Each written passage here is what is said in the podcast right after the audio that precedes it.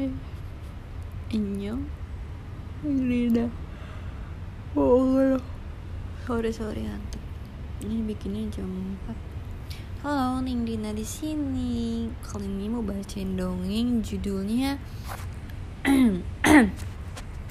Aduh jatuh. Judulnya Si Cantik dan Si Buruk Rupa. Yeay. Ada.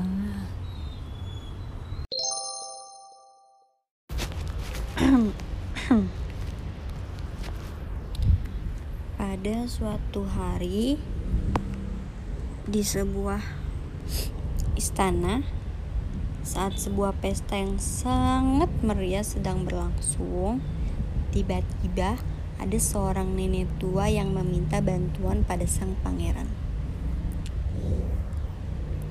Nenek tua ini memohon agar dirinya diperbolehkan untuk berteduh sementara karena di luar sedang turun hujan sangat besar. Nenek ini menawarkan setangkai bunga mawar merah sebagai tanda terima kasih. Namun, ternyata sang pangeran tidak mengizinkan nenek itu berteduh di istananya yang sangat megah. Ia justru langsung mengusirnya tanpa berpikir panjang. Nenek itu pun kesal dan mengutuk sang pangeran menjadi buruk rupa dan pelayan-pelayan di rumahnya diubah menjadi parabot rumah tangga. Selain itu, sang nenek juga menghapus memori orang-orang yang ada di sekitar tentang istana itu. Tuh, jadi berarti dikutuk. Terus lanjut. Aduh, bentar atur posisi dulu. Aduh, riuh ya mau bacain dongeng anjing. Mana berisik sore-sore motor. Oke lanjut. Sang pangeran dan pelayannya sangat terkejut. Sang nenek tua lalu berkata padanya, Kamu bisa kembali berubah seperti semula jika ada lain orang lain yang mencintaimu setulus sebelum musim gugur tiba. Kalau kamu tidak bisa menemukannya, kamu dan pelayanmu akan seperti ini selamanya. Beberapa waktu beberapa waktu kemudian ada seorang pedagang yang tersesat di sebuah hutan dan ia mencari perlindungan untuk berteduh dari badai.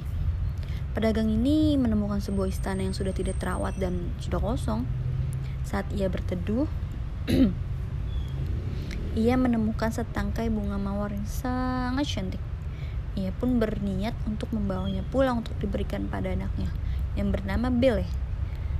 Saat sang pangeran mengetahui bahwa bunganya telah diambil, ia tentu saja menjadi murka. Dan ia pun menangkap serta menawan pedagang itu.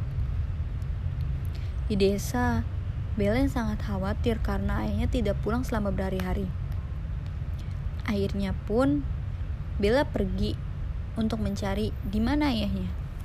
Saat Bella sedang mencari ayahnya, ia tersesat. Sama seperti ayahnya, Bella menemukan istana yang sudah kosong dan tidak terawat itu.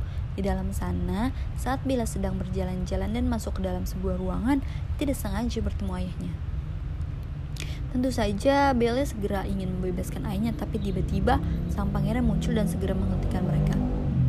Ada motor berisik banget. Bella pun menyusul eh mengusulkan agar ia membebaskan ayahnya dan ditukar oleh Bella yang tinggal di istana. Sang pangeran pun setuju. Di hari berikutnya, saat Bella sedang berjalan-jalan mengelilingi istana, ia tidak sengaja memasuki ruangan terlarang. Di ruangan itu ada setangkai bunga mawar merah dan Bella memetiknya. Saat sang pangeran mengetahui itu, ia sangat marah dan mengusir Bella dari istana. Bella pun pergi dengan sedih di malam hari. Perjalanan pulang, Belle dicegah oleh segerombolan serigala di saat tersudut dan akan dimangsa sang pangeran datang menyelamatkan Belle. Ia pun terluka parah, tercakar dan digigit segerombolan serigala. Kemudian sang pangeran dirawat dengan penuh perhatian oleh Belle di istana. Saat itu juga Belle dijamu oleh para pelan istana yang sudah berubah menjadi parabot rumah tangga. Di saat yang bersamaan, ayah Bella di desa meminta tolong pada warga yang lain untuk membantu membebaskan anak yang sedang ditawan seorang monster di istana. Seorang lelaki yang bernama Gaston. Orang yang menyukai Belle menganggap ayahnya sedang mengada-ngada dan gila. Ia justru memasukkan ayah Belle ke dalam rumah sakit jiwa. Namun, Gaston tetap pergi ke istana untuk mencari Belle. Saat ia pergi ke istana, ia berhasil menemukan Belle dan ia justru ingin merusak istana dan berkelahi, dengan sang pangeran. Sang pangeran pun tertembak oleh Gaston dan ia jatuh terkapar. Tidak lama setelah Gaston merayakan kemenangannya, ia malah tertimpa reruntuhan dan terkubur. Belle pun segera berlari mencoba menyelamatkan sang pangeran. Ia merasa sangat kasihan dan sedih. Belle meneteskan air matanya dan ia berkata padanya bahwa ia sangat menyayangi dan mencintai sang pangeran. Tiba-tiba, keajaiban terjadi. Kutukan yang diberikan pada sang pangeran pun menghilang. Sang pangeran dan para pelayannya pun berubah menjadi manusia biasa seperti semula. Sedangkan Belle dan sang pangeran menikah dan hidup bahagia selamanya.